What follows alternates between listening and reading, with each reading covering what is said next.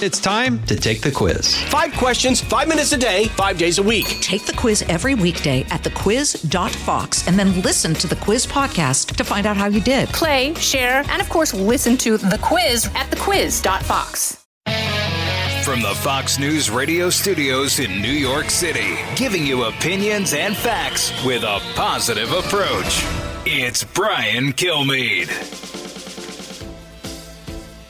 Thanks so much for listening, everybody. It's the Brian Kilmeade Show. Today is going to be kind of an interesting show. We got Anthony Fauci who's going to beam himself in, along with the CDC director at uh, Redfield and the uh, FDA chairman uh, Cohen, and they're going to be uh, in front of a Senate committee just talking about what went wrong leading up to the uh, pandemic that we're witnessing right now and what could be done from here. Anthony Fauci, in a preview to the New York Times, let everybody know I'm basically going to say there's a there's a real worry about reopening too quick. Uh, Mr. Fauci, I hear you. Uh, but keep in mind, there's a real worry to not reopening because the current situation not sustainable. People are also getting sick just waiting in their house. And when 66 to 80 percent of the people who are reporting for hospitalizations or positive tests are coming from their house, not from mass transportation or work, I'm wondering about the effectiveness and the sacrifice involved in this, if it is really worth it in the long run. Hogan Gidley live from the White House in, t- in 10 minutes. Bottom of the hour, one of the best guests in uh, politics, Senator John Kennedy of Louisiana. And then we'll give you an idea of what's going on today, and that's for uh, the show personally and for me. Sam Houston, the Alamo Avengers, the Texas victory that changed American history, now out on paperback. Uh, and we'll uh, have an interview with uh, Doug Brinkley on that. So let's get to the big three. Now, with the stories you need to know, it's Brian's Big Three. Number three. We have to put money in the pockets of the American people. To those who would suggest a pause, I'll say the hunger doesn't take a pause, the rent doesn't take a pause, the hardship doesn't take a pause. Uh, you know, this is a woman that wouldn't even come back and vote on the last rescue package. A rescue. Pelosi back in town demanding trillions. We don't have a rescue plan right now. Republicans won't sign it anyway. We're going to look at the uh, the latest partisanship Capitol Hill fight. Number two. It appears that the president had in- encouraged the Justice Department and the FBI not to tell Donald Trump about what they'd been looking into with regard to Flynn. We have some more to learn about what President Obama may have done and said about all this and whether he may have directed the whole thing. Yep, uh, Brit Hume weighing in last night. Trump versus Biden. Uh, excuse me, Trump versus Obama, I should say. Three fights, uh, two fights loom. What President Obama did to Trump on the way out the door in 2016, and how he plans to fight past Biden to make sure Trump is shown the door in 2020. Newsflash: the president welcomes that fight, especially against him. Number one. If you look at various other states, I, I won't get into them. Uh, the people want to go back. The numbers are getting to a point where they can, and there just seems to be no effort on certain uh, blue states to get back into gear. I agree. Opening up and pushing back. As many states ramp up, some stay locked down, and the pushback uh, is powerful and pervasive. We go across the country to look at the state of the comeback. And uh, I do want to get to Michael Flynn this block, and I do want to get to Hogan Gidley uh, in 10 minutes, not being too late. But first things first, I want to talk about the reopening. The President of the United States knows uh, our path to victory as a country is pushing the envelope forward smartly when it comes to reopening.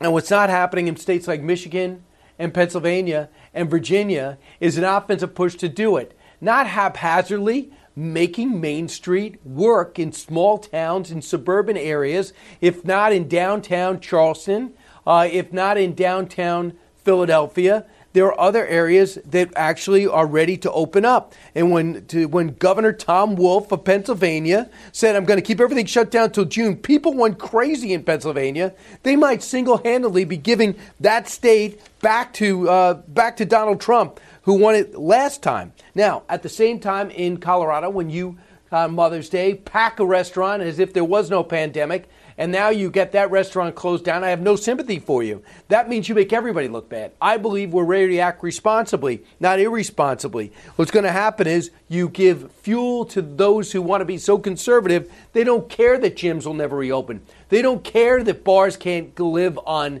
delivering food and takeout only. So there is widespread unrest in Pennsylvania and pushback and demands to open anyway. Listen to Governor Tom Wolf in Harrisburg yesterday, cut 10. To those politicians who decide to cave into this coronavirus, they need to understand the consequences of their cowardly act. Still, over this past weekend, some have decided to surrender to this enemy. These are politicians who were elected to serve their fellow citizens. Others are business owners who have chosen to serve their customers by putting them in harm's way.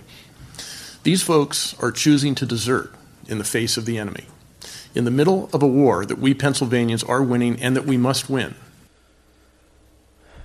uh, you're wrong. Uh, you don't fight a war by not fighting. Uh, we understand the few, few weeks we got schooled on it, and now these people want to get back to work fully understanding that they could get the virus and how to stop them for getting the virus or decrease the chances. They're tired of staying at home. So, a group of state lawmakers in Pennsylvania, Franklin County, sent Wolf a letter over the weekend informing him of their plans to go ahead against the shutdown. They argued in the letter that the county has met the requirements of the original stay at home order by flattening the curve. The local health care facilities now have the capacity to treat patients, and they have had enough protective equipment. Therefore, let them in the game. Among the people that have pointed that out is the president, he tweeted out, the great people of Pennsylvania want their freedom now, and they're fully aware of what it entails. The Democrats are moving slowly all over the U.S. for political purposes. They will wait till November 3rd. If it were up to them, don't play politics, be safe. 10 counties now in the state Susquehanna Valley have either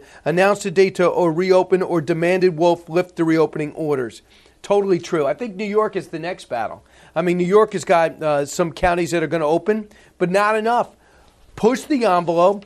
Understand, go in there with a fire hose if there is to be a hot spot. Other unrest in California. Los Angeles County uh, Sheriff says there's things that can be, uh, be done. You have people like Tesla saying, I'm the only car manufacturing in the state. Alameda County is fine. I don't think we just should have shut down anyway. And now Elon Musk is saying, open it up. And if you're going to arrest anyone, arrest me. Good luck. You want to scare off the other cutting edge car manufacturer with a, I believe, a stock that's going through the roof? Go ahead and do it. That makes no sense. I think Gavin Newsom's smarter than that, but you never know. There could be, you put, just put lawmakers in the worst spot possible. Here's the president yesterday, cut one. If you look at Pennsylvania as an example, uh, if you look at various other states, I'm, I will not get into them, uh, the people want to go back the numbers are getting to a point where they can, and there just seems to be no effort on certain uh, blue states to get back into gear, and the people aren't going to stand for it. They want to get back. They're not going to stand for it. They want our country open. I want our country open too. I want it open safely, but I want it open. You can't just listen to the scientists. You can't just look at the economists. The president's got to play them both. Yesterday, he had a press conference where he talked about the improvement on testing. Others have pushed back and say it's not nearly as good as you, you made it out to be. For me, the president uh, was out there talking about advances. He's all talking about the fight, and that's fine. Uh, but of course, all the questions yesterday were about the West Wing, the protocol. Why aren't you wearing a mask? Why isn't the vice president um, quarantined? Why is uh, Anthony Fauci quarantined? Uh, your testing has gotten better, but it's not as good as you say.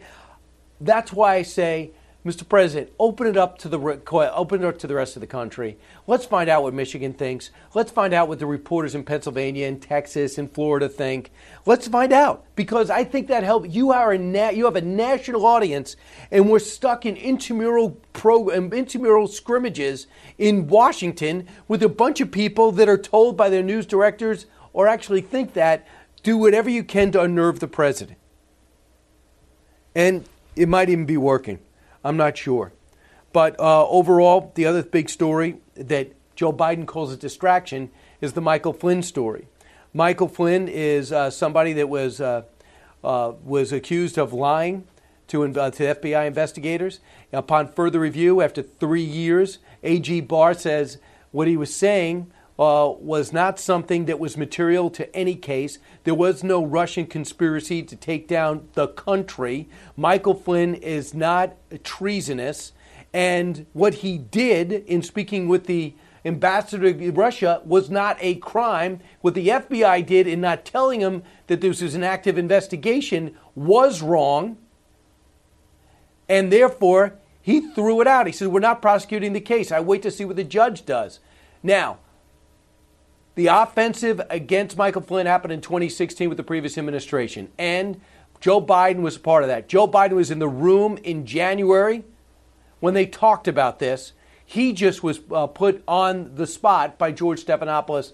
I'm going to bring that forward when I talk to Hogan Gidley in just a second uh, about this whole investigation. This has really split the Justice Department. Some swear this has never been done before, and some swear this has been done all the time. And for those people who are worried about people getting away with swearing under oath and lying, then don't tell me you're not uh, you're you're not upset that Andy McCabe is not paying the price and that President Clinton is not paying the price. I'm Brian Kilmeade. It's a big Monday show. A lot on the agenda. Don't miss a minute.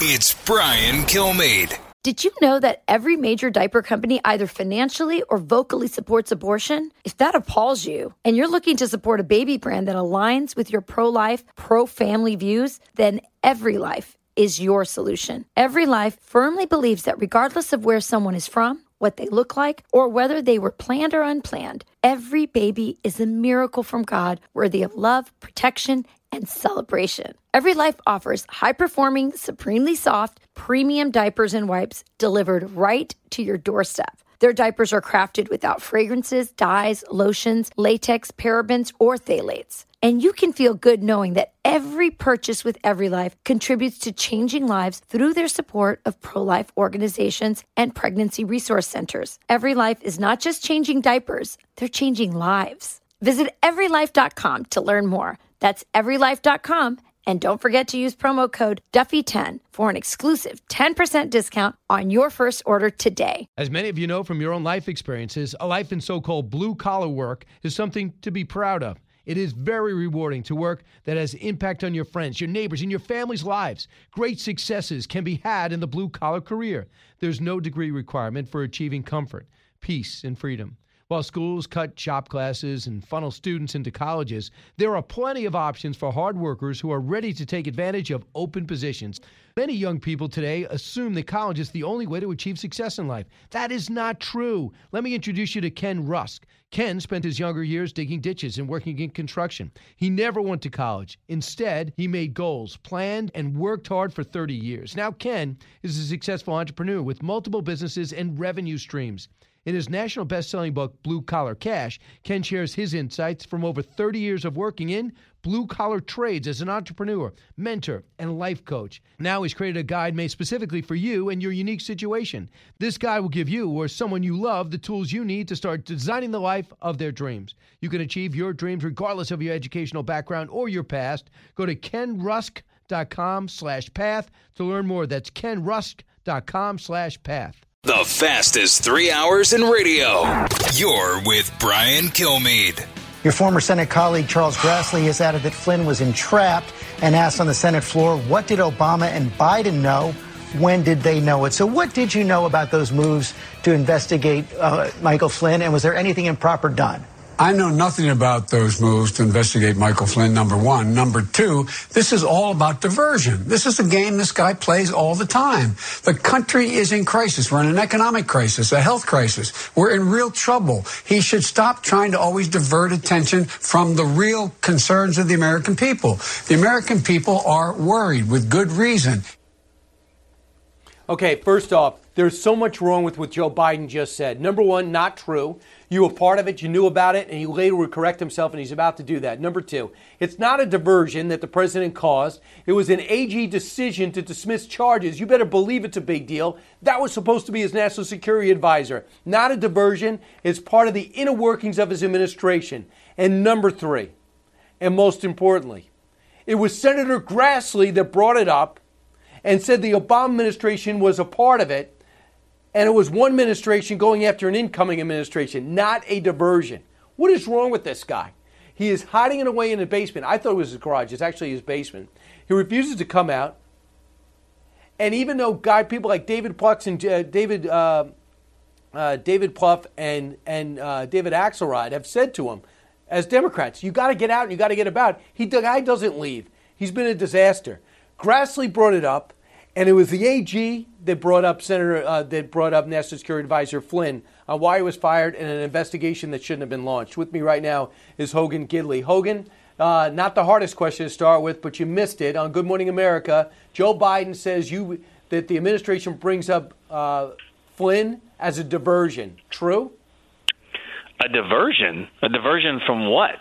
Uh, you know, I, I'm sure. I'm sure that Joe Biden and I'm sure that Barack Obama don't want anyone looking into their behavior and their activities, and whether or not that they broke the law, and whether they wiretapped and spied on an American citizen, which we now know they did, uh, whether they tried to coerce somebody or or entrap somebody, and, and General Flynn to tell a lie.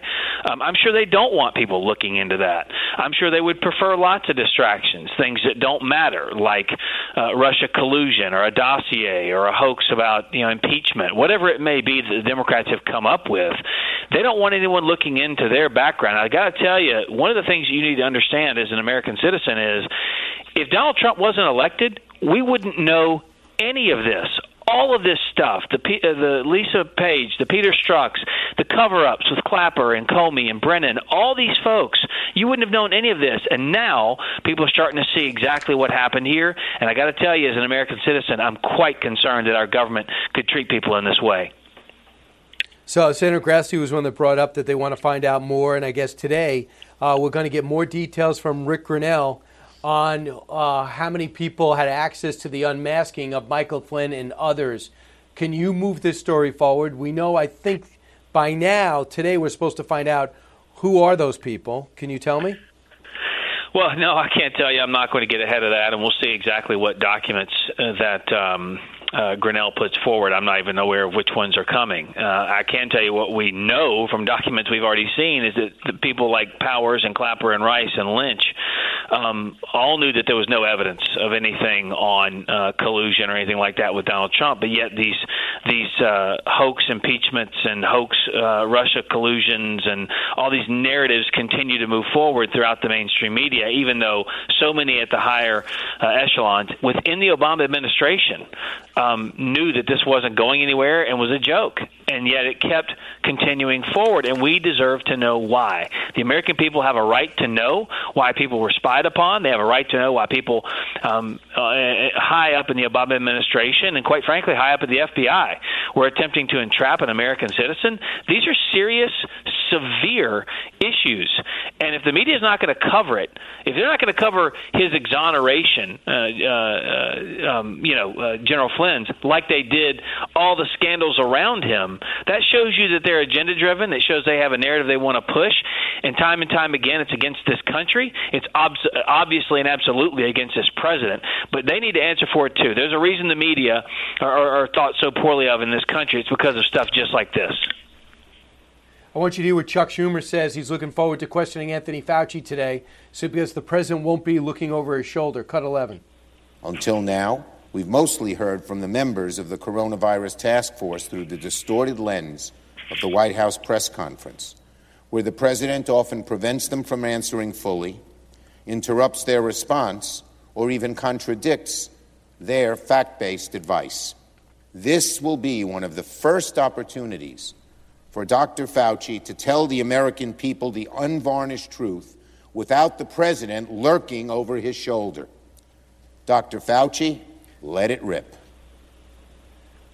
Does the administration worry about Dr. Fauci letting it rip? Absolutely not. We're the ones who made sure that Dr. Fauci's been on television. I mean, he's a rock star, for heaven's sakes, in large part because of his information and knowledge and know how about uh, this virus, but he also is in close proximity to the president. Conversations with him daily. He was in the task force giving recommendations. We took a lot of those recommendations. He signed off on a lot of the guidelines we put forward, and he has let it rip before. For example, on March 23rd, Dr. Fauci said he couldn't imagine anyone doing a better job on this than Donald Trump. So, time and time again, Dr. Fauci's uh, told the truth to the American people. The problem is the media just don't want to acknowledge what he said in the past because so much of it has to do with praising this administration and how. Hey, folks, it's your man, Keyshawn Johnson, here to talk about Angie, formerly known as Angie's List, your go to home services. Marketplace for getting all your jobs done well. Now, you might be wondering, what exactly is Angie? Well, let me tell you, it's the nation's largest home services marketplace, connecting over 150 million homeowners with skilled professionals to tackle any project, big or small. As a homeowner myself, I always have things I want to work on for my house, whether it's general home renovations or fun projects like putting in a pool. With over 200,000 pros in their network, Angie makes it a breeze to research, compare, and hire pros, ensuring every job is done well. Whether you're fixing a leaky faucet or planning a full kitchen renovation, Angie's got your back. And get this, folks. Angie's pros aren't just any old contractors. They're your neighbors, often running small businesses right in your community. Plus, they've been rated and reviewed by others in your area. So you know you're getting quality service. So why stress over home projects when you can turn to Angie? From finding the best price to scheduling a pro at your convenience, Angie's got you covered every step of the way. So get started today at Angie.com. That's Angie.com or download the app today to get started on getting all your jobs done. That's Angie your trusted ally in home services. Quickly, it moved to protect the American people. Lives were saved because of Donald Trump. That's the bottom line. And I hate, um, well, I don't hate it, actually enjoy the fact that Democrats are trying to twist themselves in a pretzel to blame him for the virus, to blame him for the reopening. And when we shut this country And down real to protect American lives, they said he was racist and xenophobic, and now it's on them. Real quick, uh, Thomas Frieden, former C, uh, CDC director, says we're reopening based on politics, ideology, and public pressure, and I think it's going to end badly. What's your reaction? Is that how you're opening? We're opening on phases based on science and guidelines from health experts and medical experts. And I got to be honest, when we say reopen, that doesn't mean we go back and start having lunch sitting on everyone's laps and giving piggyback rides up and down Main Street. We understand this is about social distancing, maintaining the mitigation efforts we have in place. But this country has been hurt. Uh, the American spirit's been attacked, but it will never be broken. We'll come back stronger because of this president, and we'll reopen in a responsible, rational way because the American people are brave and they get it.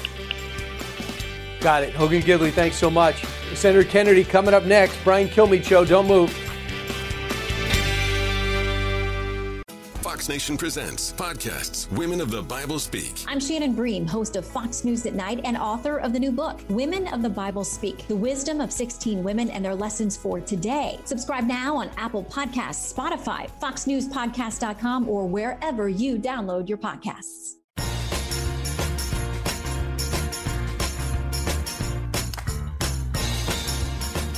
The talk show that's getting you talking. You're with Brian Kilmeade.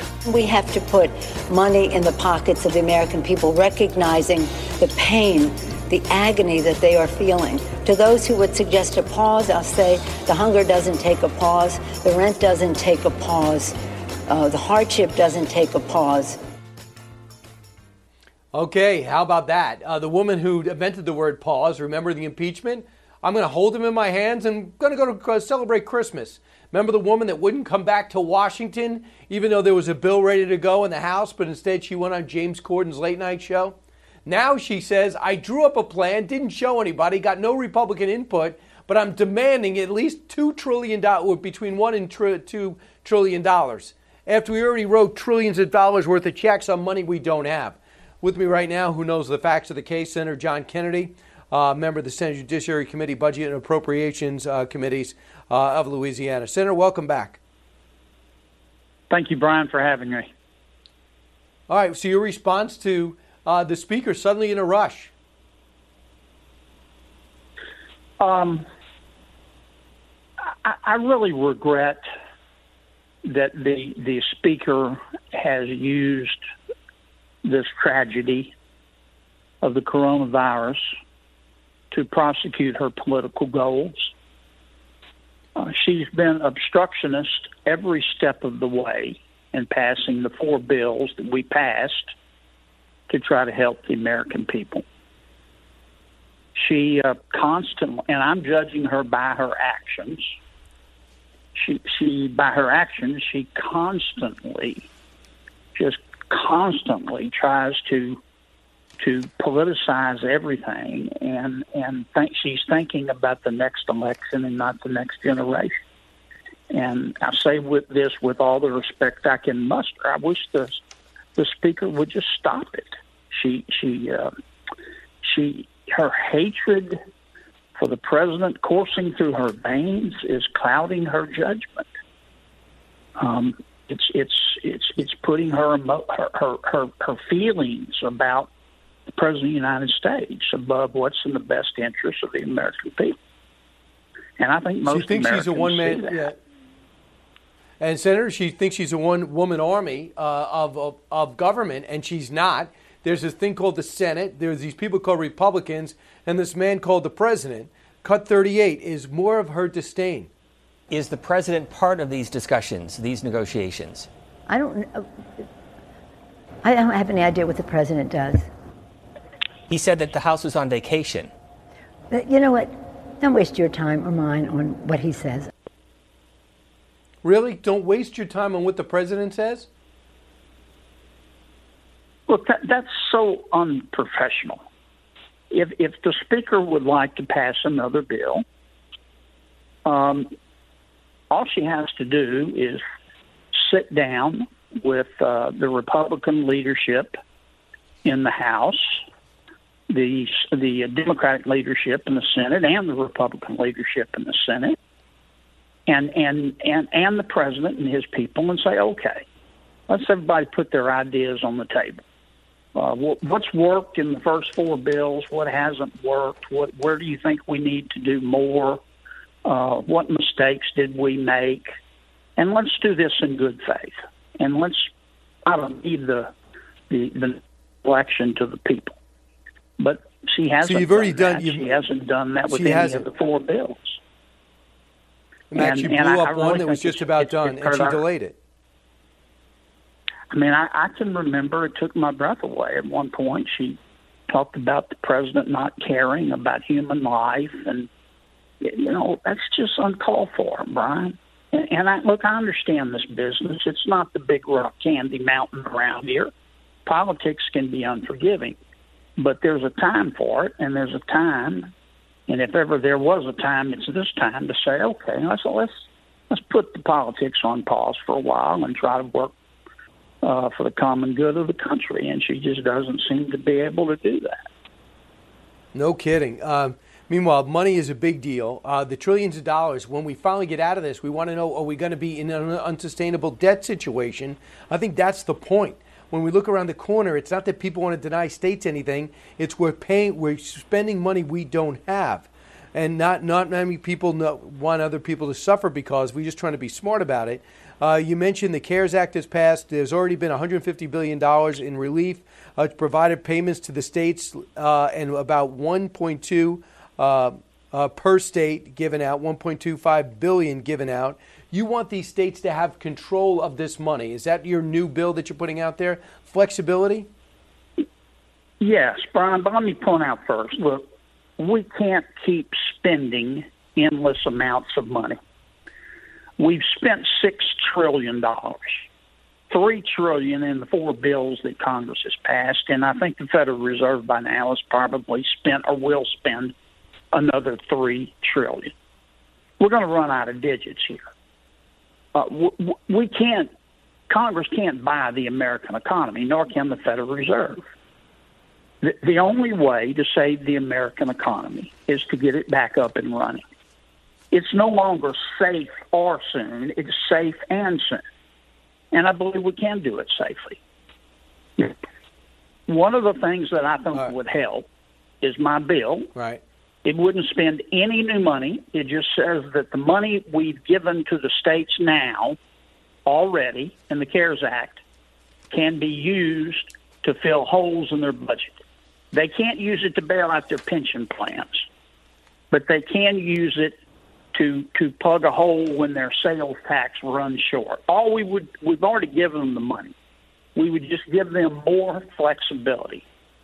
It may obviate the need for any more money to the states and cities at all. All right, I want you to hear. Uh, well, that's fine. Uh, so we'll see if there'll be a string attached. They can't put it in their pension funds. But, you know, I've talked to Governor Rick Scott. He said, I made tough decisions over the course of 10 years as governor. And I used to debate with the blue states all the time about what they're spending it on, from illegal aliens to sanctuary cities uh, to pension plans that are unaffordable long term. They take loans out to pay their state budgets because they're not allowed to have a deficit.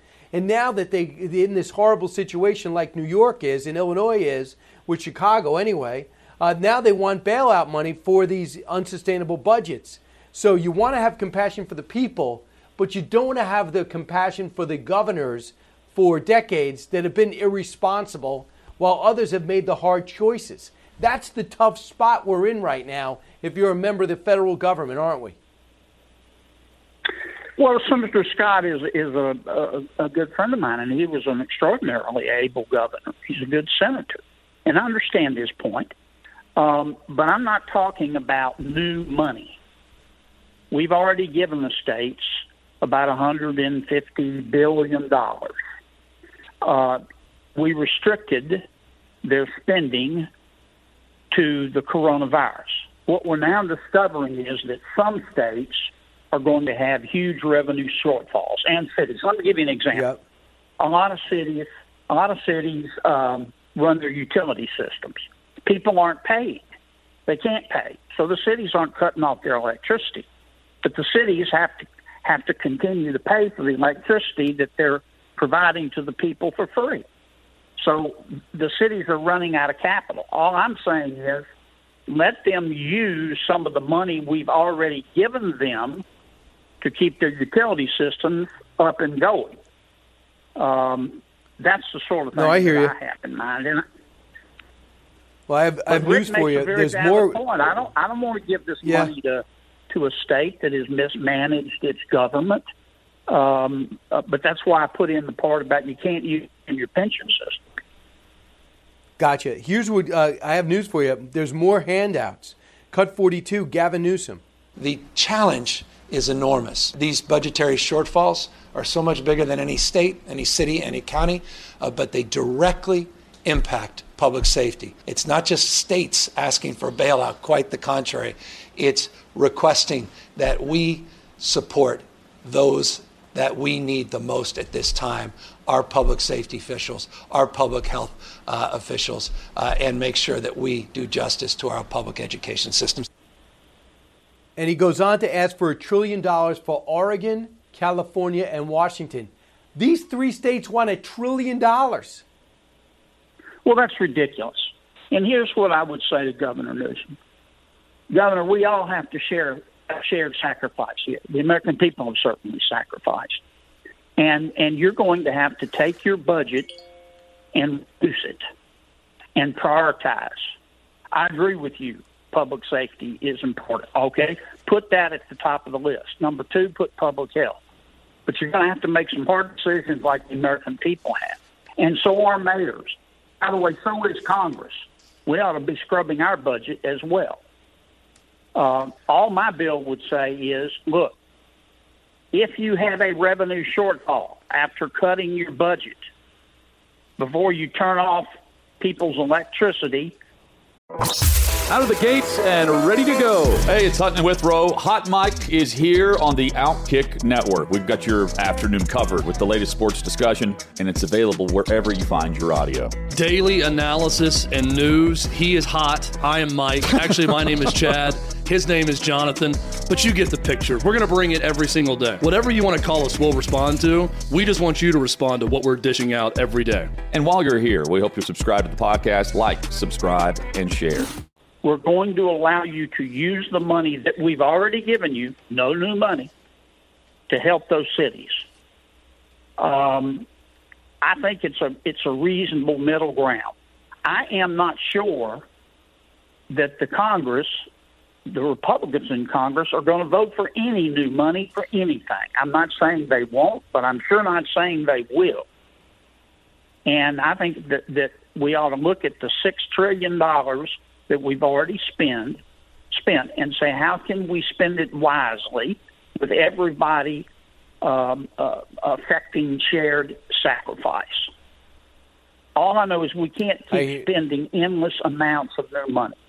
We'll run out of debt. And the only way to I hear you, and I, and we just got to give the American people a chance to save their livelihoods, and, uh, and the we got to pick up the pace. The, the long term answer, Brian, is is is the to we, we we've got to get the economy back open. And I don't again, I believe that, that we can do it safely and soon. We've got to do everything we can to make people safe, but we've got to do everything we can to get the economy open again. The American people are, Senator are, Kennedy. are smart enough to do it. I hear you. Senator Kennedy, thanks so much. Appreciate your perspective. We'll look forward to that bill uh, giving states that flexibility. Thanks, my friend. Brian Kilmeade, you got it, sir. Uh, Senator John Kennedy, Louisiana. When we come back, Doug Brinkley talks about Sam Houston, the Alamo Avengers. Living the Bream is a podcast hosted by Fox News Channel's Shannon Bream, sharing inspirational stories, personal anecdotes, and an insider's perspective on actions and rulings from the High Court. Subscribe and listen now by going to foxnewspodcasts.com. America's listening to Fox News.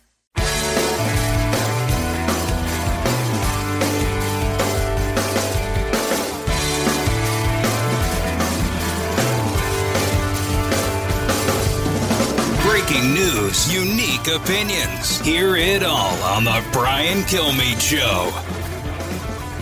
Kind of exciting day. The paperback version of Sam Houston, The Alamo Avengers came out. You guys were nice enough to keep it on the best-selling list for 12 weeks on a hardback, and I'm releasing it in the spring. Uh, and now I had no idea, no one did, there would be in a pandemic. I'm not going on tour. I'm going to be able to talk about it tonight on KRMG. But go to briankilmeade.com, click on events. I'll do a Zoom talk tonight, and anyone who gets a ticket will get a, is getting a book. And I'll tell you what I added to the paperback, and that is uh, Houston's interaction with Lincoln and what Lincoln asked Houston to do and what he said.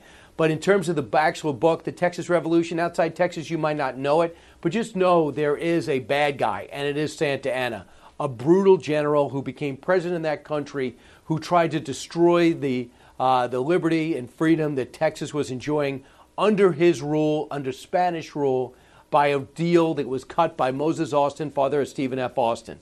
So I talked with Douglas Brinkley, a great communicator, a wonderful historian, fantastic writer, about Santa Anna. And I just wanted him to put in perspective who this guy was. Listen. Santa Anna saw that this was a fight for who owns Texas, and he thought it was an easy one. You just wipe them out there at the Alamo, outnumber them. Complete victory. Complete it wasn't victory. just we surrender, it was we will kill everybody. That is Santa Anna's philosophy. You're right. It's we kill everybody because he thought you make a big example out of the Alamo. If you want to rise up against Mexico, this is what will happen to you. Utter carnage, not a proper burial, burn bodies like uh, piles of um, cordwood, and, um, and and take no prisoners, no relief. Um, and it was a strategy to intimidate Texans to not dare try to rebel. And did it work? backfired completely on Santa Anna. He did score his really quick victory, but the stories that trickled out of the Alamo of how he showed no mercy to anybody uh, and just how um, soldiers, including his own, were withering, wounded on the dust and ground, saying, Put me out of relief, kill me. And Santa Anna just uh, showed a kind of cold heartedness that is, is frightening. And so a, the word that spread out of the Alamo wasn't retreat. It was we've now all got to buckle down and do what we can to fight for Texas independence. And maybe we should back up a little because early success in the fight for freedom really gave Texas a, a false sense of how easy it would be. Outnumbered, they asked for their cannons back in Concepcion. And they said, "Can we have the can? We need the cannons back." He goes, "No, we're still going to need the cannons to protect ourselves against uh, the American Indians or whatever might be the challenge in the area. No, we'll take them." Then they say, "Come and get them," and they didn't. Outnumbered, this town, whole, a bunch of ragtag, tough cowboys hold their own and win. Absolutely. I mean, and so the big, the you know, the thing is, Santa Anna was had, was full of puffery after the Alamo. I mean, he felt like a uh, uh, a peacock who just put another feather in his back, uh, and inst- and he misread the victory. Uh, he just realized, uh, you know, the truth is the 200 uh, Americans in the Alamo and, and others that were with the Americans, they the, the, they may have gotten slaughtered, but they killed more Mexicans than Americans. And Davy Crockett was a very serious person for Santa Anna to kill. He had become a folk legend. Some people think he was the original American Western hero. Uh, and he, the fact that, that Crockett uh, was willing to risk his life for Texas independence kind of uh, ricocheted all over the United States, and money and arms started coming into Texas, and people up east in the United States started pulling for Texas independence. Yeah, it's amazing too. So uh, for 13 days, uh, the Alamo with 180 to 200 men held off.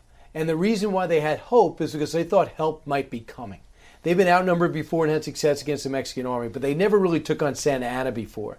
So Travis knows 2,000 troops are coming, but he stays. Jim Bowie, with orders from Sam Houston to tell them to get out, once Bowie gets there, he looks around and goes, I like this place. It's fortified well. It's a good looking group. I think I'll stay. Can you talk about that Texas attitude where they know what's coming, but they're going to fight? Absolutely. And the hope for reinforcements was Colonel Fannin was supposed to come. And if you go to Houston today, you'll see Fannin Street as a big street there. He became a big hero. Uh, but at this moment, he started smelling that the Alamo was a suicide mission. So they didn't do the reinforcements of the Alamo that they were hoping to get.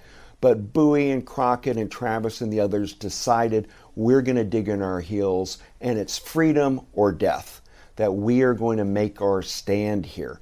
And they had opportunities, some people to leave from the Alamo if they wanted to, but the men that stayed to fight knew that they were going against overwhelming odds, but that at line was nothing short of liberty. And it was like a second American Revolution in their mind that we now were going to have to beat the the um, dictatorial forces of Mexico. So that's Doug Brinkley. I always love having him on. He also wrote that great book about uh, going to the moon, Moonshot.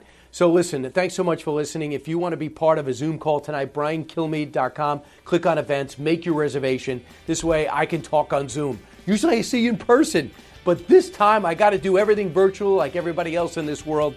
I hope you like it, hope you're part of it, and hope you like Sam Houston, the Alamo Avengers. Thanks so much for listening to the Brian Kilmeade Show.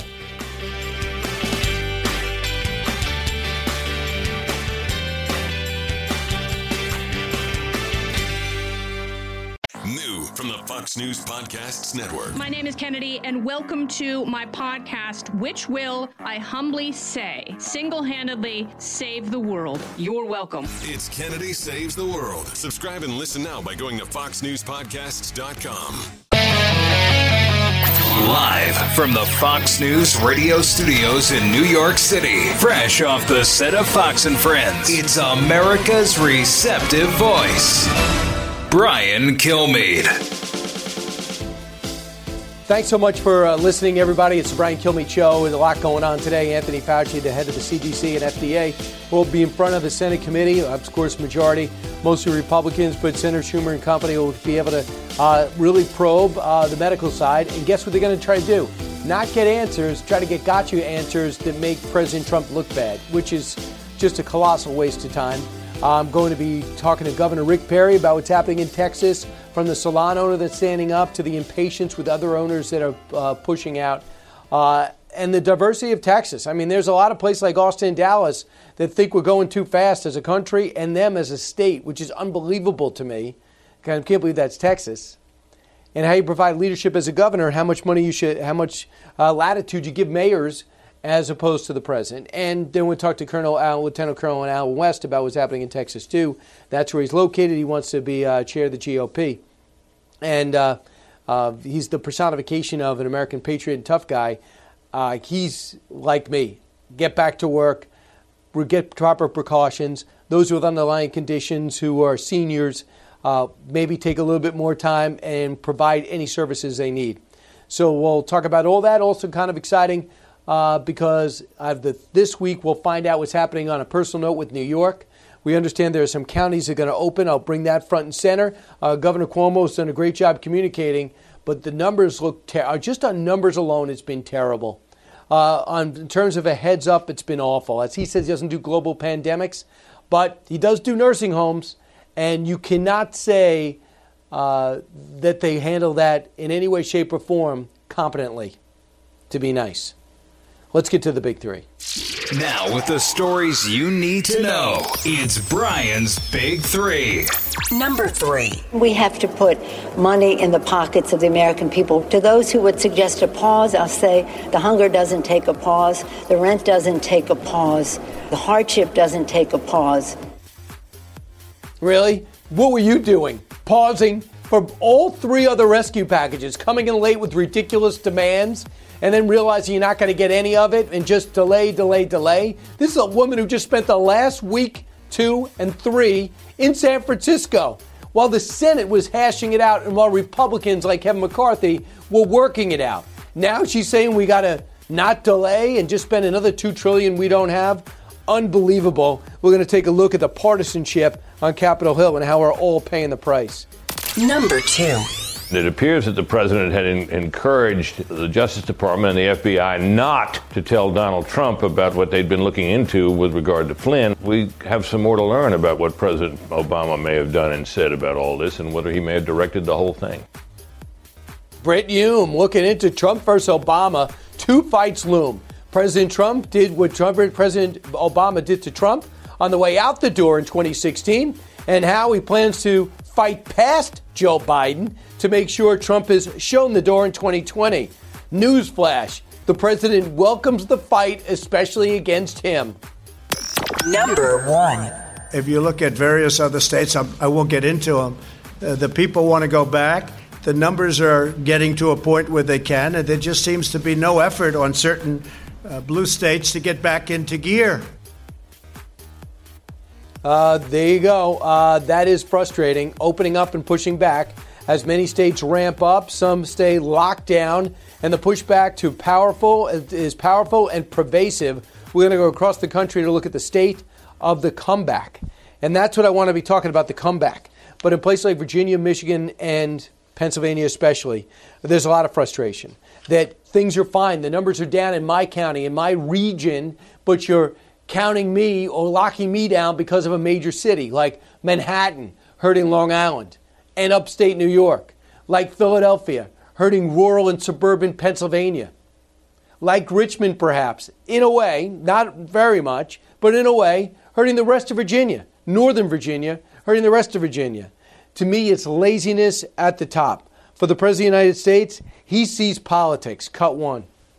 If you look at Pennsylvania as an example, uh, if you look at various other states, I'm, I will not get into them.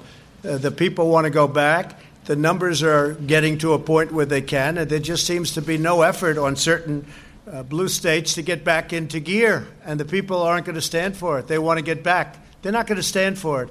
They want our country open. I want our country open too. I want it open safely, but I want it open. In Pennsylvania, in particular, they got 10 counties in the state's Susquehanna Valley that have either announced a date to reopen or demanded Wolf lift the orders, while district attorneys and sheriffs from several counties have said they will not prosecute or enforce the restrictions that the mayors put on there on businesses or anything else. And I, I don't usually support people going against laws, but these are man made laws by flawed human beings like the Pennsylvania governor who is taking it personal, that others are taking it personal, that their lives are being destroyed. I'll give you an example. In New York, if you keep gyms closed, Mr. Governor, uh, for another month, you'll have no more gyms. All those businesses, all those instructors, all those owners, all those buildings, all those landlords will not have tenants. It's not going to happen.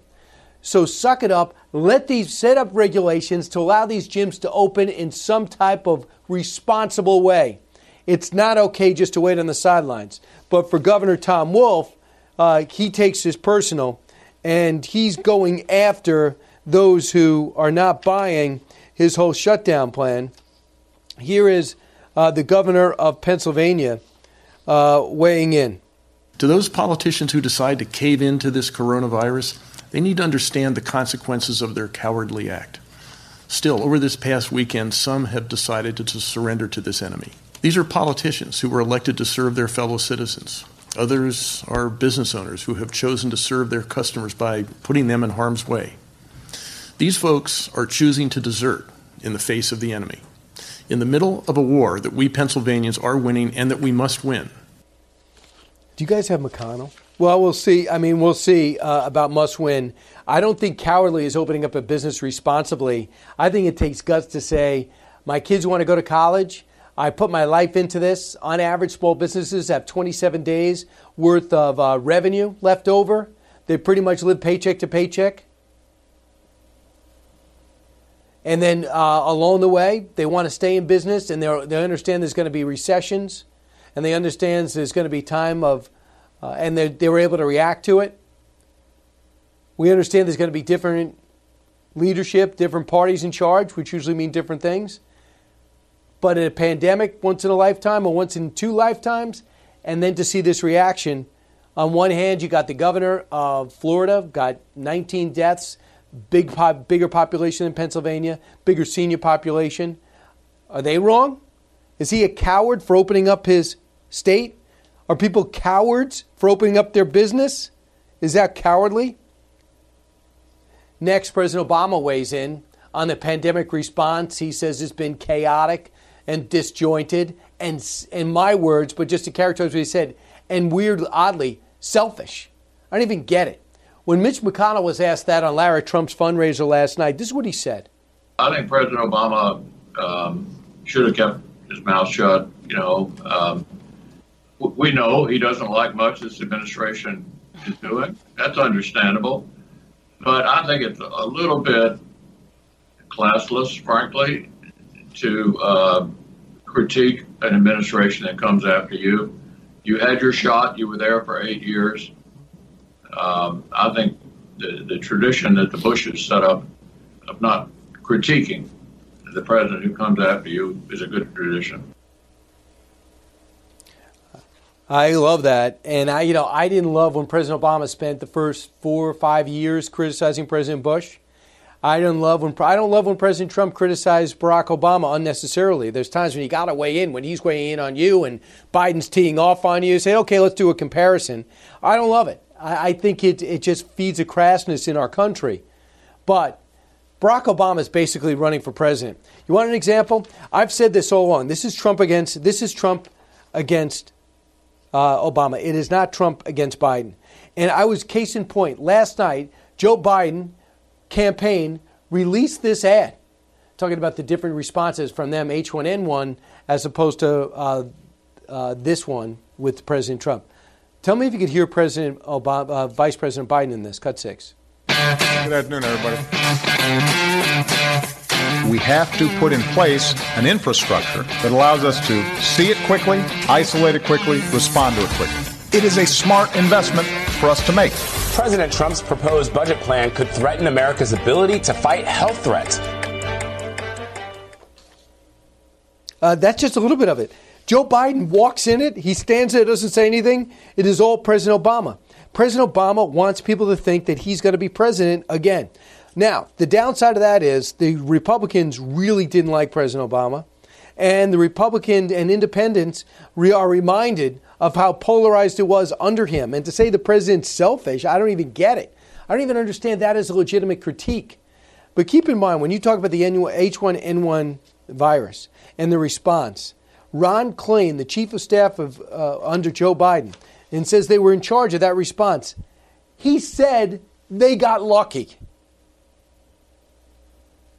Joe Biden, when he was interviewed, once in charge on a morning show, said, Yeah, this is dangerous. I wouldn't get on a plane. If you sneeze on a plane, it goes all around uh, and gets everybody sick. It destroyed the airline industry. They had to quick backpedal and have a press conference in the afternoon. That's Joe Biden, who could be in the Oval Office.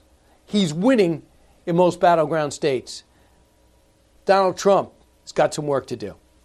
But good news for him, he's got an opponent that uh, has, a, uh, has a chin that's out there and a solar plexus that's vulnerable. When we come back, Colonel Allen West. Don't go anywhere. Brian Kilmeade will be right back. From the Fox News Podcasts Network, download and listen to The Untold Story with Martha McCallum. The host of The Story on Fox News Channel sits down with major newsmakers each week to get their untold story. Subscribe and listen now by going to foxnewspodcasts.com.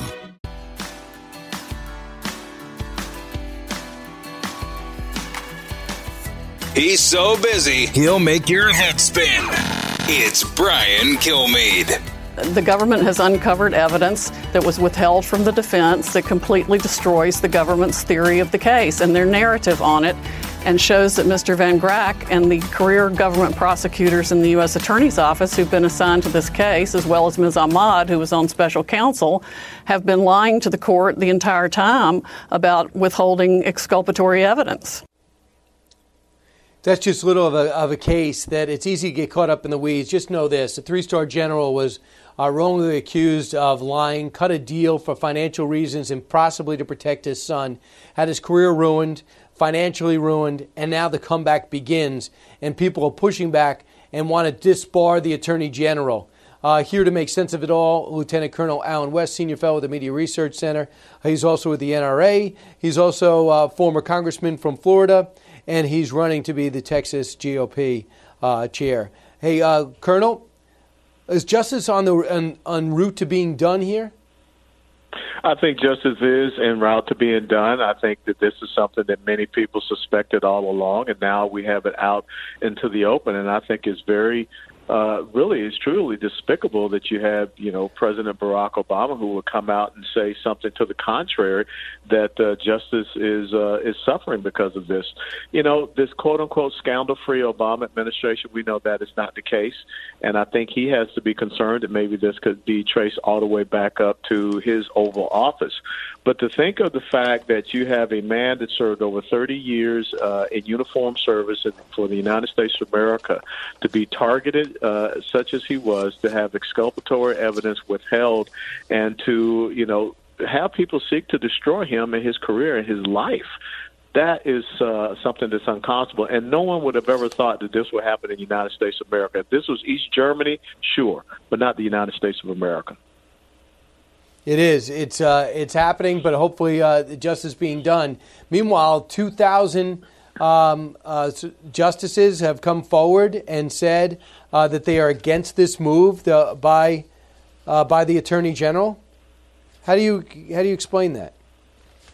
Well, I don't understand why these justices would come against the attorney general when we know all of this proof that is there.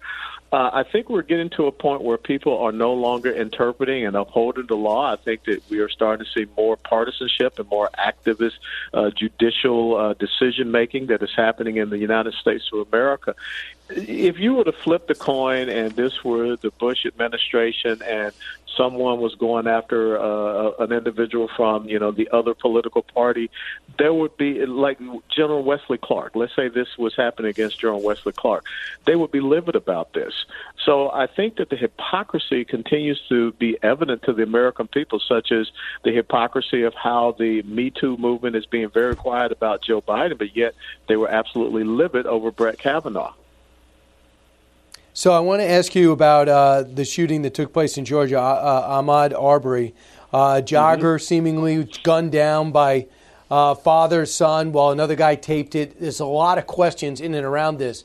But as an African American, uh, who also, as you write in your column, who also loves to run, what are your thoughts on this as the country gradually gets angry and angry at this case? Well, first and foremost, let's put aside all of the the race stuff. I don't care if you know the the young man was black, white, Hispanic, Asian, whatever. I don't care about you know the shooters. No one should be you know trace trailed down and and then shot unnecessarily. Here was an unarmed young man. I don't care about whether or not he was going through a a construction site of a house or what have you. No one should be able to should be in fear of their lives just you know out uh, going for a jog or just going for a walk or anything along those lines. And no one should believe that they can take you know the law into their hands, as it seems these individuals did by uh, trailing him, you know, confronting him, and then shooting him uh, with with a shotgun. So if there was something that needed to be reported, then you get on the phone, you call 911 and report it, but you don't take matters into your own hands. And you're right. I have you know been running since you know my sophomore year in in, in high school. I have been running you know in various you know trails and, and everywhere, and early in the morning, late at night.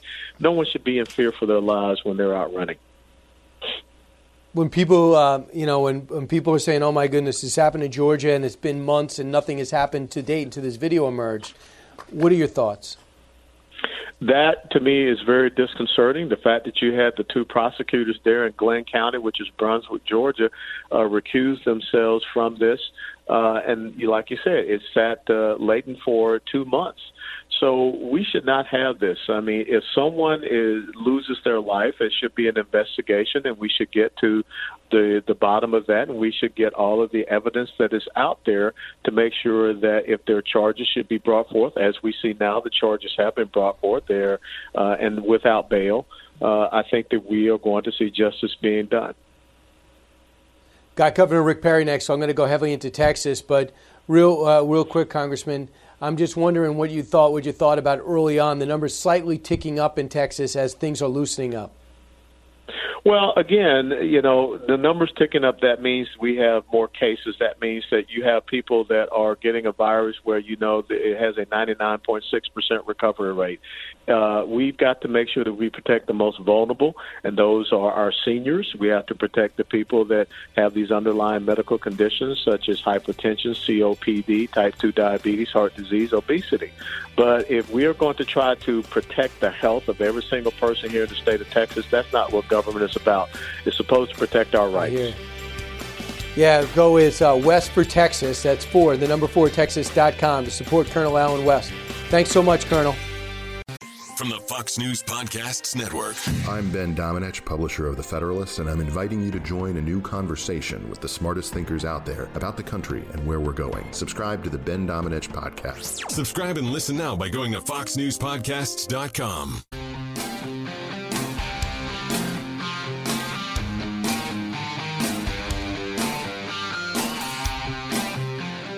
Information you want, truth you demand. This is the Brian Kilmeade Show. The Trump administration's response to this public health emergency so far has been a disaster all on its own. Delays, missteps have put us way behind where we need to be on diagnostic tests and allowed inaccurate antibody tests to flood the market. The fact of the matter is, President Trump has been more focused on fighting against the truth than fighting this virus, and Americans have sadly paid the price. Senator Patty Murray, Senator Patty Murray of Washington. It's amazing. The president did flood assets there, and that's where it all started. Um, and now they are basically stood up. But Senator Patty Murray uh, playing politics, or she sincerely feels that. We'll have to do a, a lie detector test on her. Joining us right now is a former longtime governor of Texas, uh, Rick Perry, former Secretary of Energy under the president, same Rick Perry. Uh, Mr. Secretary, Governor, welcome back. Good to be with you, Brian. Thank you, sir. So I know you're a Republican; she's a Democrat, but is she right? Is she says it's been a bad uh, it's been a bad reaction, and the president's trying to fight back against the truth? No. Um, you know the sadness of this is when we faced Ebola in Texas. Um, by and large, I don't remember a Democrat standing up and attacking us for attempting to address a very novel uh, virus that has shown up in, in America for the first time. We worked together. We addressed this. Uh, I, I really wish that the Democrats would put aside the nonsense of this partisan attack of this president and work together with the president. This is about people's lives, and the idea that you stand uh, and, and point fingers at, at, at this moment in time, Brian, is beyond me uh, as a citizen of the United States. This would be like uh, the Democrats standing on the sidelines on the sixth day of June, going, "Well, you know, you've made a huge mistake over here, and you're going to cost the lives of the." I mean, that is nonsense we are in a effort to save people's lives, to get this economy back going, to impact the world in a positive way. And what I'm seeing are people on the other side of this political aisle not being a part of the solution, but quite frankly, being a part of the of the problem. So I would ask, with, with you know, with all honesty, come and help. Be a part of finding a solution rather than standing on the sidelines and and throwing rhetoric out for no other reason than to, you know, I guess stoke your partisan followers that are back there somewhere. Nonsense. So, uh, Governor uh, Perry, as you know, Texas is opening up little by little. Uh, and so far, you've had 39,869 cases, up 1,000 from yesterday, deaths 1,100 uh, up 12. Uh, what do those numbers tell you? And if you are additionally at risk, is the risk at this point worth it? Well, I would suggest to you, you've always got a risk reward that, that you have to deal with. Uh, I would get the economy back going because that's what's not being talked about from my perspective. Uh, do we have enough effort going on uh, at the FDA from the standpoint of finding a vaccine? I will suggest that we could, you know, move that up uh, to a, a faster pace. Uh, do we have enough effort going on to address the uh, the testing? you know, you can always do better. I don't have a problem with that. And as a matter of fact, I would push the envelope. I would advise the president to push the envelope in every way that he can.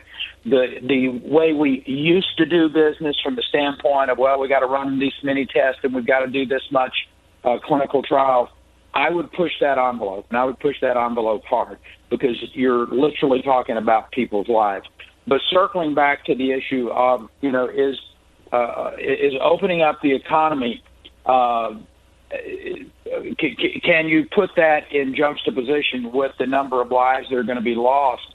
And I, and I will suggest to you that that is part of the balance that you have to. I mean, we're not going to spend the rest of our lives uh, in our in our rooms with masks on, not having contact with our fellow citizens, because that's that, that's an end of the world scenario that I don't think anybody wants to see. I think they are making some good progress. I'm headed to I'm headed to West Texas this Friday.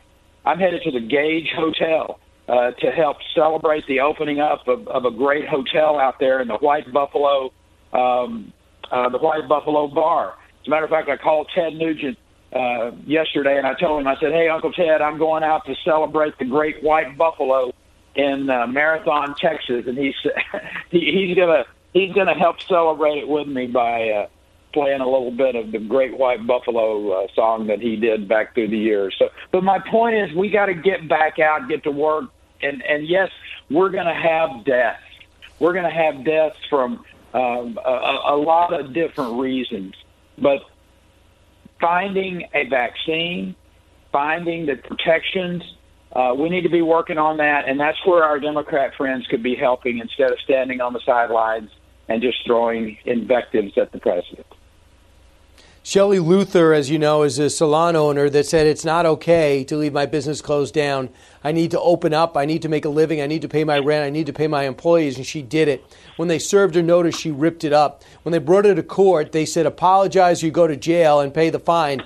She said, I will not apologize, respectively, and I will not pay the fine. She went to jail. The governor has since got her out. Here she is yesterday talking about the negative media since she actually served her time and got out of prison, and with a GoFundMe page that she did not put out, has got $500,000, cut 14. A lot of them think that the money was a scam, uh, the GoFundMe account. Look, I went into jail with $20,000 of legal funds that um, someone I didn't even know started for me. Um, I was in jail two days, woke up, there was a half a million dollars in there. I had nothing to do with it. Uh, not that I'm not grateful, and I want to plan great things with that. I've got my brand new uh, charitable organization coming up called Courage to Stand. And we just put up our website, and I'm so, so excited to share that money and share um, my voice for people that are too scared to stand up themselves. You're a governor. When you put rules out there, uh, you want people to pay attention. Uh, but what, where do you side on this? Yeah, I, I, listen. I, I think she she's a current a current day Rosa Parks, in my opinion. You know that may that may stir some people up, but what what would people have said about Rosa Parks if we had social media? Uh, I mean, there there would have been all kinds of craziness out there uh, with with social media, and and I will say, Brian, I think that is what is driving so much of what we see today uh, a a mainstream media that really hates the president and and and willing to say just about anything to try to defeat him, uh, and and and and a social media that drives that as well. Uh, I think this hairdresser uh, is a is a, a heroine. I think her standing up and saying, you know, um, to that um, to that judge, judge, send me to jail, but I'm going to do this because I believe in it so strongly. And you know that's the rule of law. And the, and the fact of the matter is, the judge says, "Well, this I've got to do what I got to do." and she did what she had to do, and the governor did what he did. And I celebrated for that. Thank you, Governor, for standing up and saying, you know, this is nonsense. This this is, you know, common sense is in such short supply from time to time.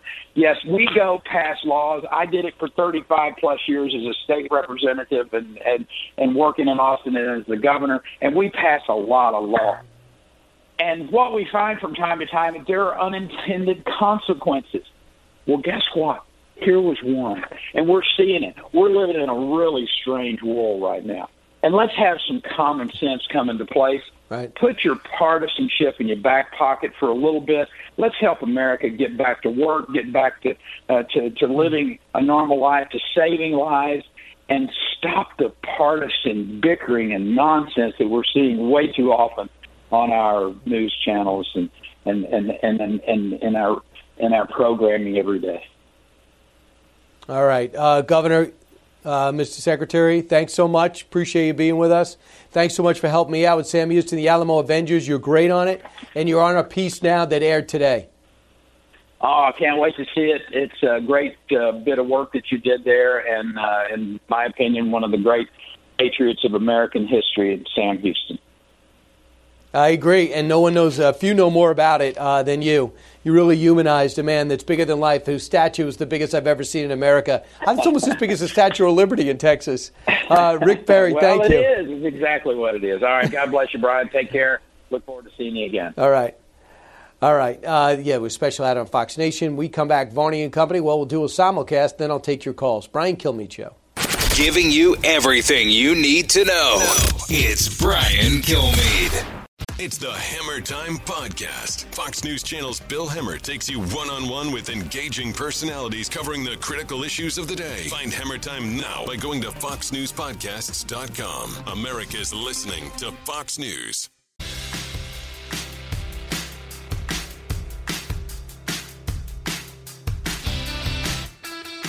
Now, the Brian Kilmeade Show joins Fox Business's Varney and Company with Stuart Varney, live on your radio and on Fox Business. Here's Brian Kilmeade.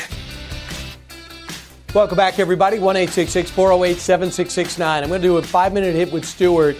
Then I'll be able to take some calls for you guys before the end of the hour. Kind of exciting. Uh, you got Sam Houston, the Alamo Avengers, out on paperback today with brand new material. Uh, it's cheaper, bendable. Uh, word is everyone's reading during the pandemic. They just can't go to bookstores in most states.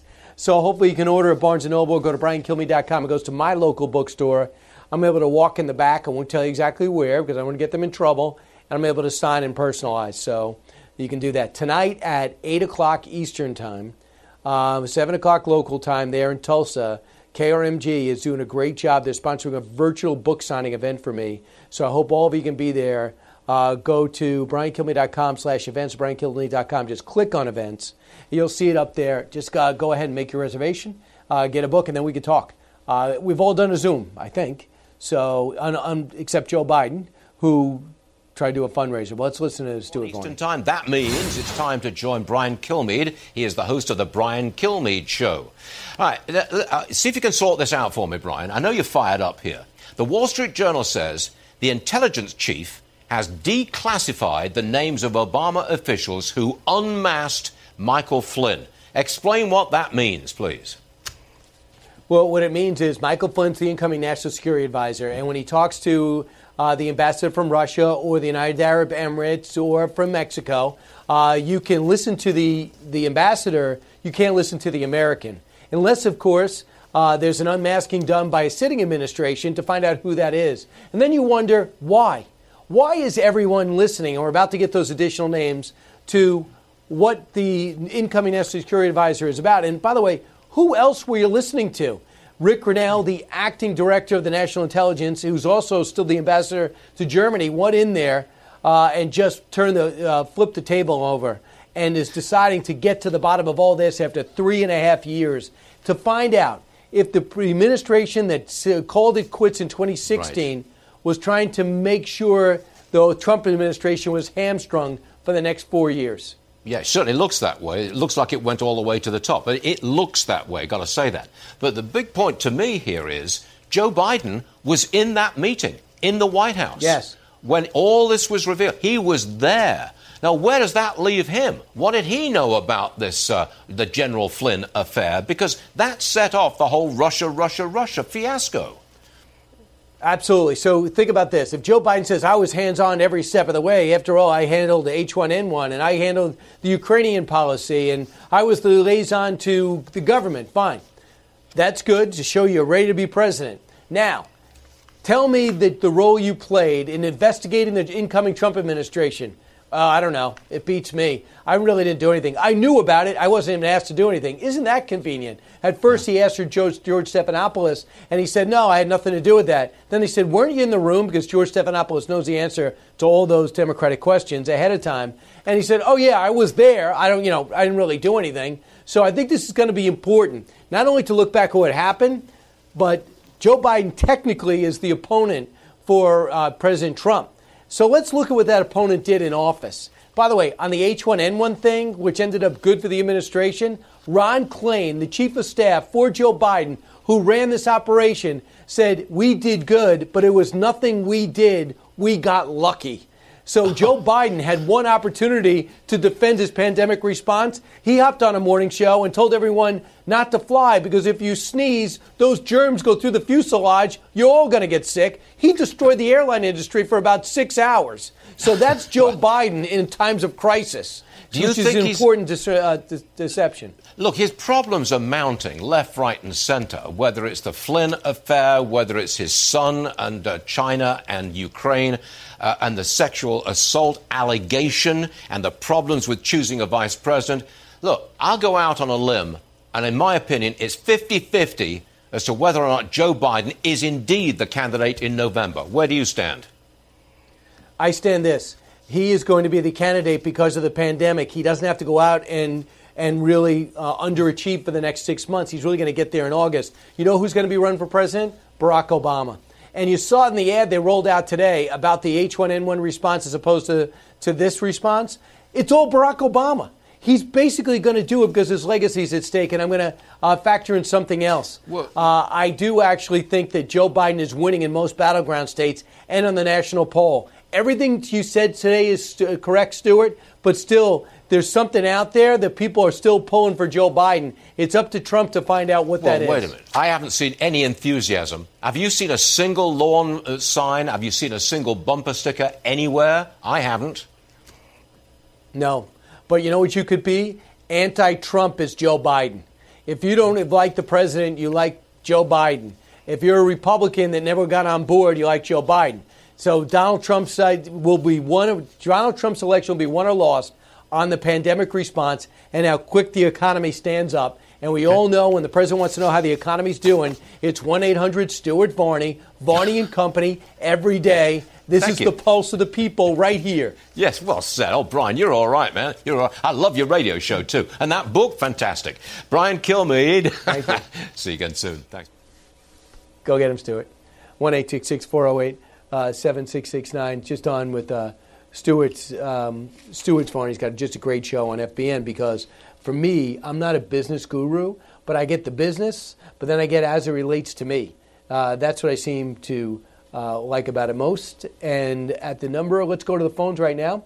Let's go out to WABC. Uh, Jane is there listening in Wall, New Jersey. Hey, Jane. Hey, Brian, how you doing? Good. How are I you doing in New Jersey? that- locked down?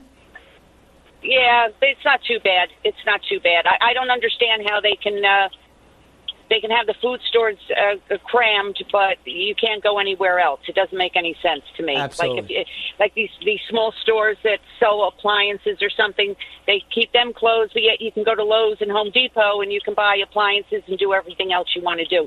But I just wanted to say that um, two points real quick. I think if there's no indictments or prosecutions based on all the evidence that's coming out now, I think there's going to be a, an eroding of, of confidence in the Justice Department, in our justice system, and people are going to become so desensitized to people who are breaking the law. They're going to say, oh, well, it's just another politician. That's what politicians do. And I can't understand how Schiff isn't being held responsible for lying. And one other point I want to make quickly is no one is talking about the con- congressional races. And if we don't take, the Republicans don't take back the House, we're going to have four more years of this nonsense of investigations, and it's just going to be Wow. very difficult. And, let, and let's exactly they got to hold the Senate Republicans, and Donald Trump's got to win again too, let alone take the House. Uh, Jane, thanks so much. Hang in there, New Jersey. With Fox News Podcasts Plus, you can enjoy all your favorite Fox News podcasts without commercials. Subscribe now at foxnewspodcasts.com. Live from the Fox News radio studios in New York City, fresh off the set of Fox and Friends, it's America's receptive voice, Brian Kilmeade. Hey, thanks so much for listening, everybody. It's Brian Kilmeade Show, uh, giving you up to date on what's happening around the country and around the world. Uh, everybody's fighting this uh, pandemic. We know that. There's a surge of cases, by the way, in South Korea as well as China. Of course, we never get the whole story there. And uh, the Russia's flat on its back. Uh, so only one kid you. They were mocking us a couple of weeks ago, not so much anymore. Meanwhile, China is trying to intimidate everybody. The latest one is New Zealand, because New Zealand said, I think that Taiwan belongs uh, on the uh, on the WHO, the World Health, Health Organization. So he said, You better not ever say that again. Australia said, We want an investigation. They said, Well, how would you like not to trade with us? And they don't give. But guess who is giving? The European Union. They changed their harsh criticism of China's inaction uh, or at least transparency during the whole Wuhan virus, and uh, they knuckled. Uh, we're not going to knuckle. We need to let these other countries know we got their back. This hour, we're going to be joined by Congressman Steve Scalise and Chris Stirewalt. On Capitol Hill today, the Senate side, um, the head of the FDA, the head of the CDC, Anthony Fauci, uh, heads up the task force, are all taking questions from senators remotely. They have to quarantine because they were in contact with some aides in the White House that tested positive for the coronavirus. They all look great. They're all not uh, positive for anything. Uh, meanwhile, what a contentious scene yesterday. So let's get to the big three. Now, with the stories you need to know, it's Brian's Big Three. Number three. We have to put money in the pockets of the American people. To those who would suggest a pause, I'll say the hunger doesn't take a pause, the rent doesn't take a pause, the hardship doesn't take a pause. Really? Now my heart bleeds for her. While she delayed the impeachment, while she delayed the first round, the second round of the CARES Act, while she screwed up and delayed and lobbied for things that she wanted in the last CARES Act, now she's in a rush. She, Nancy Pelosi. I digress. Rescue for Pelosi uh, is back demanding trillions. We don't have a rescue plan, and the Republicans won't sign one. We're going to look at the latest partisanship Capitol Hill battle. Number two. It appears that the president had en- encouraged the Justice Department and the FBI not to tell Donald Trump about what they'd been looking into with regard to Flynn. We have some more to learn about what President Obama may have done and said about all this and whether he may have directed the whole thing. Wow, Trump versus Biden, two fights loom. Uh, Biden, I should say Obama, what Obama did to Trump on the way out the door in 2016, and how he plans to fight past Biden and make sure Trump is shown the door at the end of 2020. Newsflash the president welcomes the fight. Number one. If you look at various other states, I'm, I won't get into them. Uh, the people want to go back. The numbers are getting to a point where they can, and there just seems to be no effort on certain uh, blue states to get back into gear. Opening up, then pushing back. As many states ramp up, some stay locked down. As the pushback is powerful and the pervasive and pervasive, we go across the country to look at the state of the comeback, and then I'll talk to Congressman uh, Scalise about that. State of the comeback's pretty significant. I mean, you have uh, Georgia so far having a lot of success, Texas and Florida having a lot of success. In terms of what's going to be opening up, well, a lot's going to be opening up in New York, we understand. The Finger Lakes, the southern tier, and the Mohawk Valley will be ready to open up May 15th. That's Friday. Infection deaths and new hospitalizations in the city are low enough to do that. Uh, to open regions have 30% of the uh, to open up, here's what New York said. You need 30% of the ICU open, hospital beds free, 2,250 contact tracers. Currently, only 25% of hospital beds and 22% of ICU beds are free. The first phase of reopening is manufacturing, construction, then retail, professional services, later on restaurants, bars, and entertainment. I'm not sure where gyms fit in. I believe that should be in phase one. Uh, he will not give a time frame for the phase reopening. Schools remain closed. Obviously, it doesn't matter. They just got to open up September. There are 161 new deaths across the state, which is sad, but is unbelievably low. Uh, we've already lost a lot of people in New York, 21,000 overall. But a lot of people are wondering what's happening. We can understand Manhattan, but what about the rest of New York? We can understand that maybe uh, you have some challenges in Philadelphia, but what about the rest of Pennsylvania? That I get the sense that Pennsylvania is unnecessarily being locked down, and so does the president. He's taking a look at a lot of this, and he's wondering if politics is playing a role. Cut one. If you look at Pennsylvania as an example, uh, if you look at various other states, I, I won't get into them. Uh, the people want to go back. The numbers are getting to a point where they can, and there just seems to be no effort on certain uh, blue states to get back into gear, and the people aren't going to stand for it. They want to get back. They're not going to stand for it. They want our country open. I want our country open too. I want it open safely, but I want it open. And by the way, they all link Rhode Island, Delaware, New York, New Jersey, uh, Massachusetts, Connecticut are all linked. So the governor's really angry. He fires back, but 10 counties in the state's valley, Susquehanna Valley, have either announced a date to reopen or demanded Wolf lift the orders. Uh, the attorneys, district attorneys, and sheriffs say they will not enforce this if stores want to start opening. These guys have to understand there's a price to be paid for just watching your life fall apart. Economic strife is uh, something that will sober you up. Americans like to fight their way out of trouble. Sitting at home is not fighting, it's just the opposite. California's governor tells uh, the uh, tells these counties they can't reopen after more than 2,000 people attended a rodeo in defiance of a stay at home order. So now Governor Newsom has informed this California county of Shasta County uh, that they're going to be punished because they attended the Cottonwood Rodeo. Many attendees sat close to one another. How dare they? Look, I think when you do stuff like this, it hurts everybody. When you show up at a restaurant in Colorado, it hurts everybody. But show everybody you can be responsible. You go to the beach, you do your thing while still acknowledging we're in a fight here, but understanding to fight, we actually have to fight, not sit at home and hope for the best. So in New York's situation, everybody knows how hard that fight has been along the way. The president's been there during the times of crisis. I guess in one way, New York overprepared, overcompensated for it. Uh, Governor Cuomo did weigh in yesterday uh, about what it's going to take uh, to reopen his state. And I'm just very curious to see if that's something that's going to be done uh, quickly or not, because we're going to get the answers on Friday. He also saw the blowback California's gotten, Michigan's gotten, and it's uh, and now Pennsylvania has gotten. And you have to wonder if he is, I don't know, uh, really stirring for that fight because he also wants trillions of dollars from billions of dollars from the government. And if he defies uh, the president, I think that could play a role in this. 1 408 7669. Will there be a Rescue 4 package? That's very interesting. Kevin McCarthy weighed in, cut 39. And now she wants to write a bill privately. You didn't cut any Cuomo? Not and now she wants to write a bill privately, not allow Congress back into the Capitol. You go to Starbucks and get a tea. You go over to the Senate and see them working, but not the Capitol, not, not the House. Why? Because Nancy wants to write this in private and try to put it on the floor and change 200 years of history on how people vote for the bill, just so she could have 200 votes in her pocket by a proxy and pass something that never had one hearing, never had any input, and has no accountability. Um, by the way, so they want one trillion in state and local aid, 100 billion in rent and mortgage assistance, two thousand month uh, cash payments for most Americans. So 2,000 a month for everybody. We don't have this money.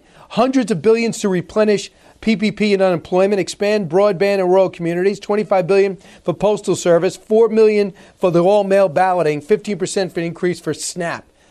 The kids aren't in school. So uh, amazing to me. They just uh, just jam their other things into this. Uh, real quick, as we go to break, I want you to hear Anthony Fauci. He was just talking. He's talking now in front of the Senate committee, and uh, here's what he says is his biggest concern. And when we come back, I'll bring it up with Steve Steve Scalise, the last my, one. Is my concern that if some areas, cities, states, or what have you, jump over those various checkpoints and prematurely open up without having the capability of being able to respond effectively and efficiently, my concern is that we will start to see little spikes that might turn into outbreaks. So, therefore, I have been being uh, very clear in my message to try to the best extent possible to go by the guidelines which have been very well thought out and very well delineated. It's Brian Kilmeade.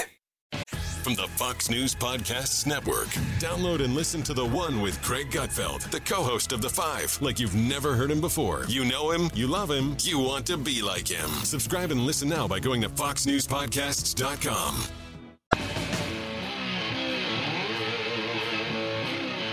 From his mouth to your ears, it's Brian Kilmeade. Families across the country are counting on us for the truth about the COVID 19 pandemic, especially since it is clear they will not get it from President Trump. Truth is essential so people have the facts so they can make decisions for themselves and their families and their communities. Lives are at stake. If the president isn't telling the truth, we must. Well, that is uh, Senator Patty Murray just moments ago talking about uh, obviously how let down the administration has to her. How does Congressman Steve Scalise feel about that? House Majority Whip. Congressman, welcome back on the Senate side. They're actually working on the House side. Uh, Nancy Pelosi just got into town. So, what is your take on what Patty Murray just said? Well, Brian, you, you've seen Democrats, uh, especially you know some of the most liberal and socialist members in, in Washington attacking the president every day throughout this. Uh, you know, and this, this of course went before COVID nineteen. Uh, every day they wake up and say, "How can we go and attack Donald Trump?" and and try to impede his ability to do his job. And, and he hasn't been deterred. He continues going out there and not only uh, pushing to get uh, cures for this uh, vaccines, uh, possible vaccines for COVID nineteen, but pushing states to, to safely reopen. And I know my state is going to start reopening in phase one on Friday. I think we have about 36 states that have decided to move forward and start opening their economy again. And, and we've got to start getting back to work and showing how you can safely do it. Uh, Congress ought to be leading the way. Uh, Nancy Pelosi shouldn't be the last one back when, when senators can be in session. Uh, we should be in session as well, holding China accountable, helping families get back on their feet, and helping businesses safely reopen where is Louisiana at with the reopening? Is it at a pace which you're comfortable? Uh, the governor just announced yesterday that we will enter phase one on Friday, meaning, of course, your your normal retail establishments can start letting people in at a 25% occupancy. And, uh, you know, look, I, I've been pushing uh, for all states to start opening safely and their protocols to do it. The states that have started to safely reopen are seeing success. And people coming out and you know waiting an hour and a half to get their hair cut and going to their favorite restaurants again. And you know it's going to be a slow process, but you have to start that process and show how it can be done safely, which it can. Uh, but for those states that are lagging behind, Brian, it's only going to get worse for them because you know there there is no a big state bailout for all these states, especially these states that had multi-billion dollar deficits prior to COVID-19, and they're thinking that the feds are going to bail out their problems uh, look, we we've got to be focused on helping families get back on their feet and, and helping these small businesses that are hanging on by a thread uh, to to make it through this. And, and we've seen already that a number of them aren't going to make it through the longer some of these states wait to reopen. I mean, look at Tesla announcing that they're going to uh, move their uh, company production facilities because California won't reopen. I mean, you know, people have shown how you can safely reopen, and for those that don't want to do it, they're going to get further left behind. And Congressman, they're opening up anyway. And he said, if anyone's going to be arrested, Elon Musk said, uh, arrest me. So he, he's making his, his guys want to come back. Alameda County wanted him to come back. The governor said no. He's coming back anyway. We watch what happened in Texas. A lot of people are fed up. 12 counties in Pennsylvania are pushing back. We have to find a way to work our way out of this. But the other question is President Trump and a phase four or rescue four package. He was asked that yesterday, cut 36. Mr. President, what are your thoughts about a second round of direct payments to Americans that's included in the, uh, the House Democratic bill? Well, we're talking about that with a lot of different people. I want to see a payroll tax cut. I want to see various things that we want. I want uh, the workers to be taken care of. But we are talking about that. We're negotiating with the Democrats. We'll see what happens. Okay, he's open to it. Mitch McConnell has got a big pause sign on. What about Steve Scalise? Well, Steve Scalise has been saying let's get people back to work, and also when you look at the three trillion dollars that have already been passed through Congress, let's make sure that that money is getting spent properly to help people get back on their feet and to help small businesses make it back. You know, we're seeing medium and large sized businesses starting to make their plans for coming back as well. But there are a lot of small businesses that are barely hanging on, and there's a lot of money that's been uh, put out there to help them get through this. Uh, let's make sure they're getting the help they need. Uh, but when you talk about the bill that, and it, I understand today, later today, Pelosi is going to be rolling her bill out. It sounds like it's got a lot of things that were kicked out of the first couple of bills, like bailing out failed states, uh, voter registration, where you know they stopped states from having voter integrity laws like picture ID. You know, you'll you'll need a picture ID to get into the Democrat convention, but they they want to say you don't have to have a picture ID to vote or mailing ballots to to people who are legally on voting rolls. Um, that's not where we need to be going. We need to be focused on helping people uh, and helping small businesses get through this. So yeah, it's uh, one trillion for state and local aid, a hundred billion in rent and mortgage assistance, two thousand per month cash payments for most Americans. Wow, hundreds of billions of dollars to replenish PPP, expand broadband testing, tracing, and treatment. I don't know what, how much money that's going to cost. They want to bail out the post office. Uh, four million for all mail balloting, fifteen percent to increase the SNAP program. So more money that we don't have that she hatched by herself. It doesn't seem the way you want to do, you know, the way you want to legislate. But I guess, are you used to this by now?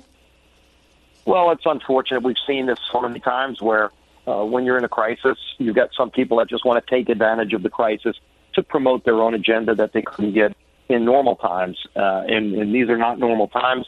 But if you're going to get something done, you're going to have to work with other people, Brian. You know that. I mean, you know, for her to sit in, in her house in San Francisco and write a bill without any Republican input, uh, when you've got a Republican controlled Senate, the president's a Republican, uh, it shows you you're not serious about passing that bill. If you were serious about it, you would have worked with other people that you're going to need to support it along the way. And so, you know, we, again, we've, seen that before. She filed that uh, that kind of bill at the very beginning uh, when we were starting to negotiate with Democrats on the CARES Act she was writing her own bill with the Green New Deal and all of that crazy stuff, and and it never went anywhere. And this bill won't go anywhere, even if it passes the House. Uh, it would be uh, pretty much on a party line vote. And so, you know, let's focus on doing things that are going to help people. And really, Brian, what, what I don't see, and this is, I think, what is frustrating a lot of people. I don't see Congress working right now on holding China accountable uh, and on helping those families and businesses that are struggling. You know, they still keep berating businesses as if business is the enemy. Uh, you know, and so these socialists that are running the, the House right now, uh, they seem to be spending more time attacking American small businesses than they do holding China accountable. And uh, and I think people are fed up with that. I uh, I 100% agree. The president has said flat out on Friday, I'm not sure where I want to go exactly with China, but he's he's just fuming about what they've done to our country and what they've done to the world. Congressman Steve Scalise uh, in Louisiana, 31,815 cases. He had a 215 yesterday, uh, 29 deaths. But yeah, you have definitely bent the curve in Louisiana. Have done a remarkable job. We're not out of the woods yet, but you're heading in the right direction. Congressman, thanks so much. Always great to be with you, Brian. You take care. You got it. Meanwhile, Chris Stirewalt's next. We'll talk politics and more. And then I'll open up the phones 1 408 7669. And I'll see everybody tonight at 7. Jason in the House, the Jason Chaffetz podcast. Dive deeper than the headlines and the party lines as I take on American life, politics, and entertainment. Subscribe now on FoxNewsPodcast.com or wherever you download podcasts.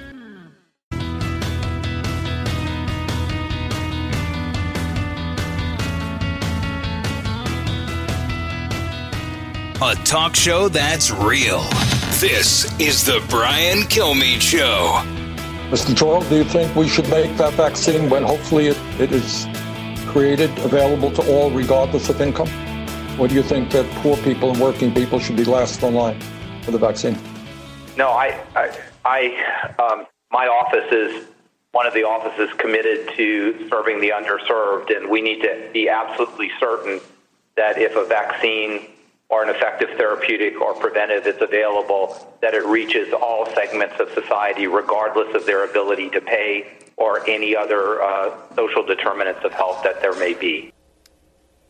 Which is interesting because I only thought the rich should survive this pandemic. I've been going on that premise for the longest time.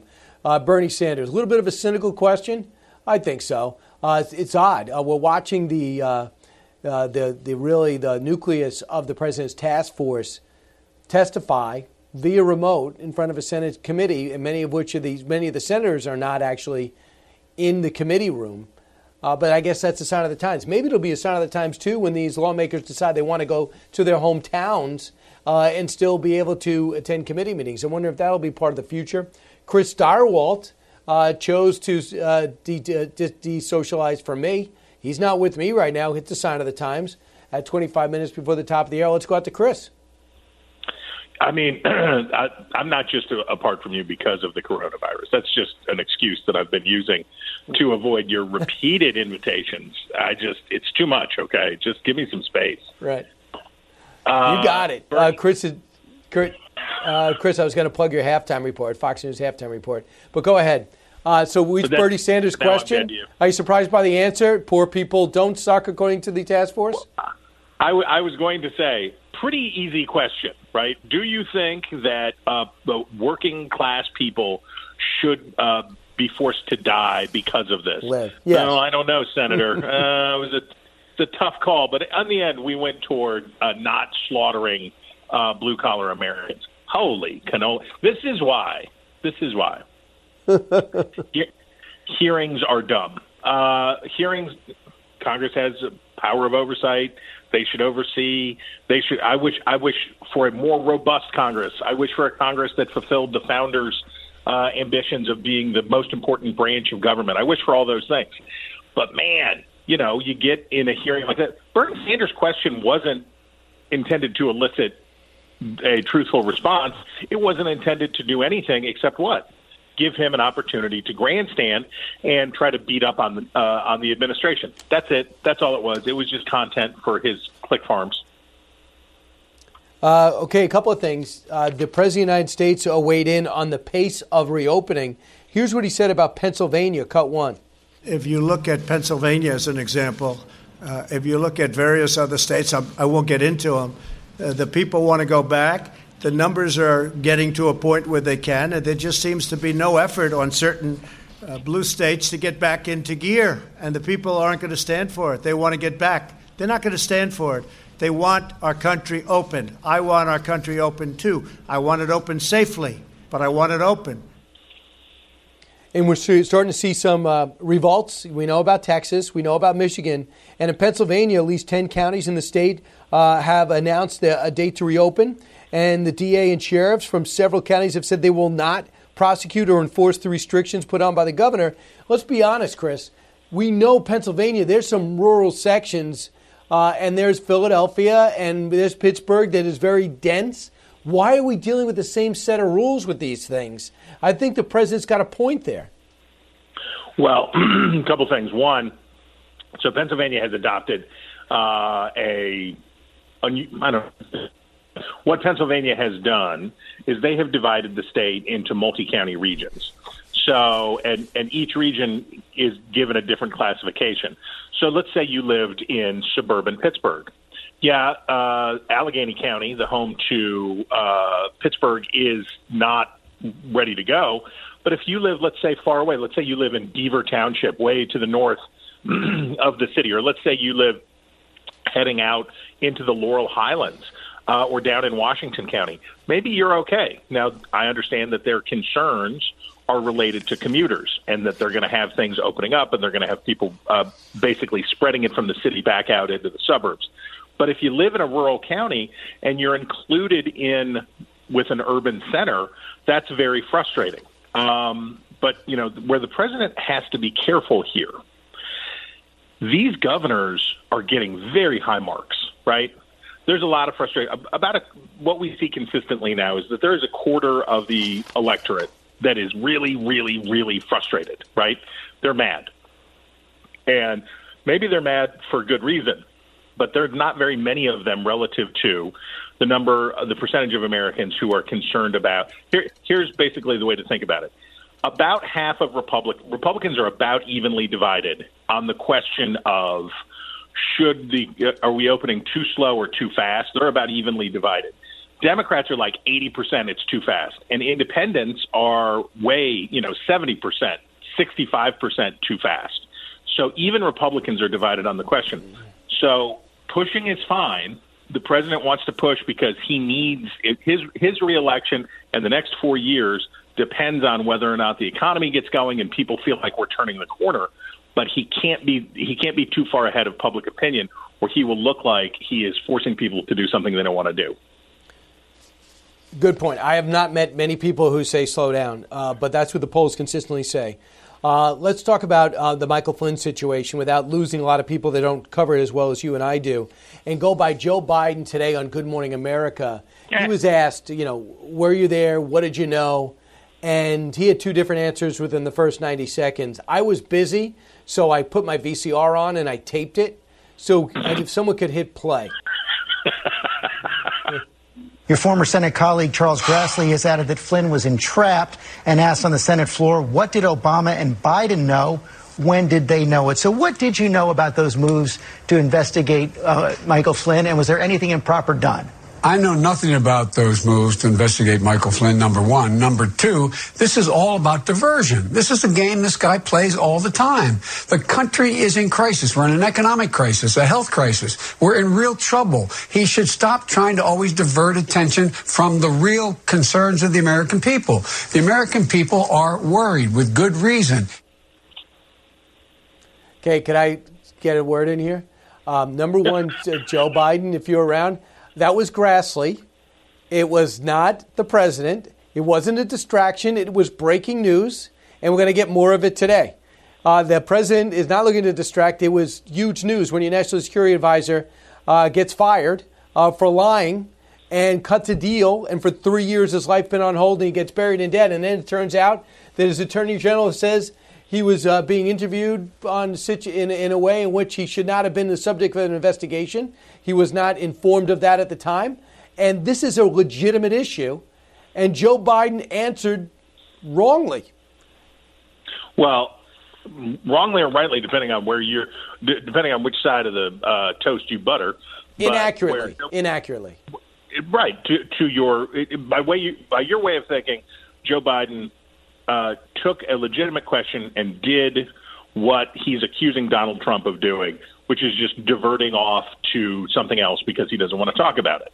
Um, what I took away from Biden's response there to George Stephanopoulos, though, was at the end, Stephanopoulos says, Hey, you were in a meeting where this was discussed, right?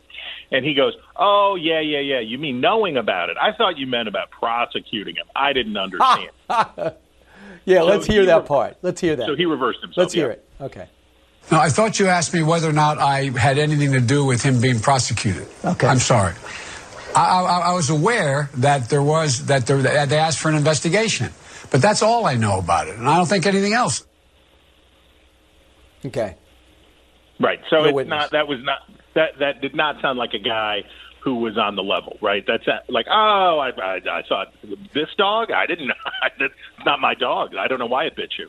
Um, so he he definitely needs a better answer there. And the other thing is this Flynn stuff will and the and the whole thing and the stuff that Richard Grenell is bringing out will be a very powerful weapon for the Trump campaign against Biden because the effort will be to inculpate Biden because there are a lot of Republicans and this isn't a huge number of people, but it's a considerable number who believe that there was a coup, uh, attempted coup, and that Obama and Biden and it's all you know that, who who really believe that this was an urgent uh, coup attempt undertaken by the previous president and Biden, and that is a narrative that the Trump campaign with this new stuff is going to push really hard. It keeps the base intact, number one, but number two, it keeps Biden off of his game. It keeps him off his feet. Oh, yeah, you don't want to answer this question? Well, what about this? Well, what about what Sally Yates said? And what about the other thing? And the, the degree to which the Trump campaign can make this part of the 2020 narrative, then that it, that will be helpful for Trump. Yeah, very interesting. You know, I think the Trump people got to make sure if they want independence and undecideds that they redefine what we're doing here. Because sometimes it gets so deep. If you talk to a Jim Jordan, he's so into it, or Devin Nunes, they're in so deep. It's like getting in the, you know, walking in the middle of an open book test, and you miss the whole semester. So they got to back up and and to let everybody know what we're looking at here. You know, did he tell the truth? No. But what he didn't tell the truth about, why was he not? Because what he did was not wrong. And I have yet to hear from Michael Flynn. I think everyone underappreciates that Michael Flynn has an explanation. And I want Barr to be brought in front of Adam Schiff's committee more than life itself. And I would pay to see Michael Flynn in front of Adam Schiff's committee because I believe they have the answers and want the challenge. But right now they talk at each other. I want them I want them head to head. How about you? I mean, I'm a I'm a old political. I just care about I just care about the horse race. Um, I, I think that it is unlikely to impossible uh, for anyone to ever get past the partisan boundaries on what happened with Russia, what happened with impeachment, what happened with all of those things. I think we, I think there is a zero percent chance, basically, that Democrats are going to treat Republicans in good faith on this question, and that and that that uh, Republicans will treat Democrats in good faith. Everybody's made up their mind that the other side is a treasonous scum, and they're not going to listen.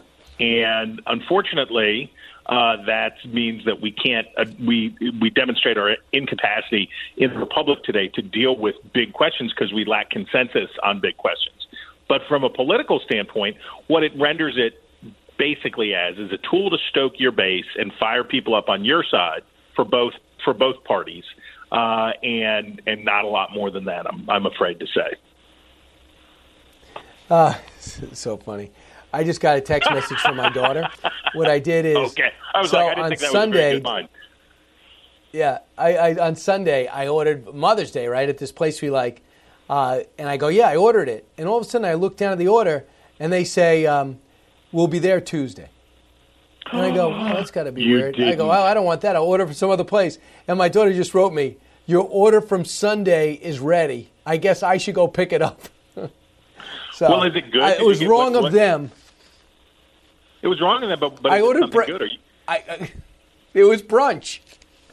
I Well, forgot what I got, have- but I guess I have lunch waiting for me. yeah, you're gonna have you're gonna have brunch. You're gonna have breakfast for dinner. It's gonna be fantastic. this is going to be another classic. So, I have something for you. So, I think that uh, talking about the political process, which you say you like. So, there's a new ad rolling out from the Biden camp, which, by the way, Barack Obama talks the whole time uh, about how much better they responded to H1N1 than the president responded from this virus. And the problem is in Politico last week, they have quotes. Uh, the headline was Joe Biden did respond last time, and it wasn't too good. Ron Klain is chief of staff, and they were in charge of the H1N1 response. Remember when Joe Biden hopped in front of the Good Morning America cameras or the Today Show, I forgot which one, and said, Yeah, nothing to worry about. Just don't go on a plane because if you sneeze in the back, it's going to go all the way up the front and you destroy the airline industry for about six hours. Um, and then they had to apologize. Yeah, Ron Klain says this It is purely fortuity that this isn't one of the great mass casualty events in American history. It had our success in uh, with the H1N1 had nothing to do with doing anything right. It just had to do with luck. If anyone thinks this can't happen again, they don't have to go back to 1918. They have to go back to 2009. So if he wants to go out there and say he's the, the next coming of FDR in times of crisis, is a little bit of a problem when your chief of staff is against it. Your response? I don't. I mean, political. Ad, what are political ads supposed to do? Right. I mean, look. Uh, it's obviously misleading. It's a political ad. That's what it wants you to do. Is is, is be misled. that's that's what they're for. When the Trump ads uh, say that Biden is like in the pocket of China or whatever, uh, it doesn't have to hew to the facts narrowly. It just has to. It has to be uh, close enough to the truth to not be taken down from television airwaves. that's that's only as good as it has to be. And as we know, it doesn't have to be very good. Uh, people say they hate It's like people always say, "Oh, I hate the attack ads. I hate the negative politics," but they work, so people keep doing them. Uh, so I, if you're getting your, if you are getting your information about a candidate from their own political ads, then you have my condol- right. Then you have my condolences. I just thought you were going to be so impressed with my research, and it just fell on his face. I feel so terrible. Uh, Chris, thanks so much. We made America Enjoy. a better place just now. Thank you. Enjoy your stuffed French toast. I don't get that. It's fried. Uh, 1 408 7669. You're with Brian Kilmeade. A radio show like no other. It's Brian Kilmeade. Welcome back, everybody. I'm just excited tonight at 8 o'clock with Sam Houston, the Alamo Avengers on paperback, the Texas victory that changed American history, that has new information. How Lincoln and Houston, Abraham Lincoln and Sam Houston got together. Uh, tonight, I'm doing something I've never done before, like everybody else. No book tour, but a virtual book tour. I'm going to be at 8 o'clock. Go to briankilmeade.com slash events and I'm going to be doing a Zoom call. And if you go ahead, register, you get a book, and we get to interact, answer all your questions, hear what you have to say. More, more than uh, I'm more interested in that. Uh, but I'll tell you about the book, its history, uh, how we put it together, what I'm working on. So that'll be tonight. Just go get a ticket, briankilmeade.com slash events, or click on it. It'll just show you uh, how to go about it. Um, and we're just watching also that Anthony Fauci's taking some tough questions. Uh, he's getting a, a, lot of the Democrats just want to blame the president to make little speeches. But for the most part, it seems to be a bizarre Senate committee hearing. Um, we do have something to end on a positive note. It looks like Major League Baseball owners have approved a plan to start a coronavirus uh, a delayed season. It'll be about 80 games. It'll start in July, spring training in June. A lot of minor league teams will go by the board. Sadly, that was going to be on, on the table anyway as teams try to cut their expenses. But what's happening is we know about the contentiousness between the players and the owners.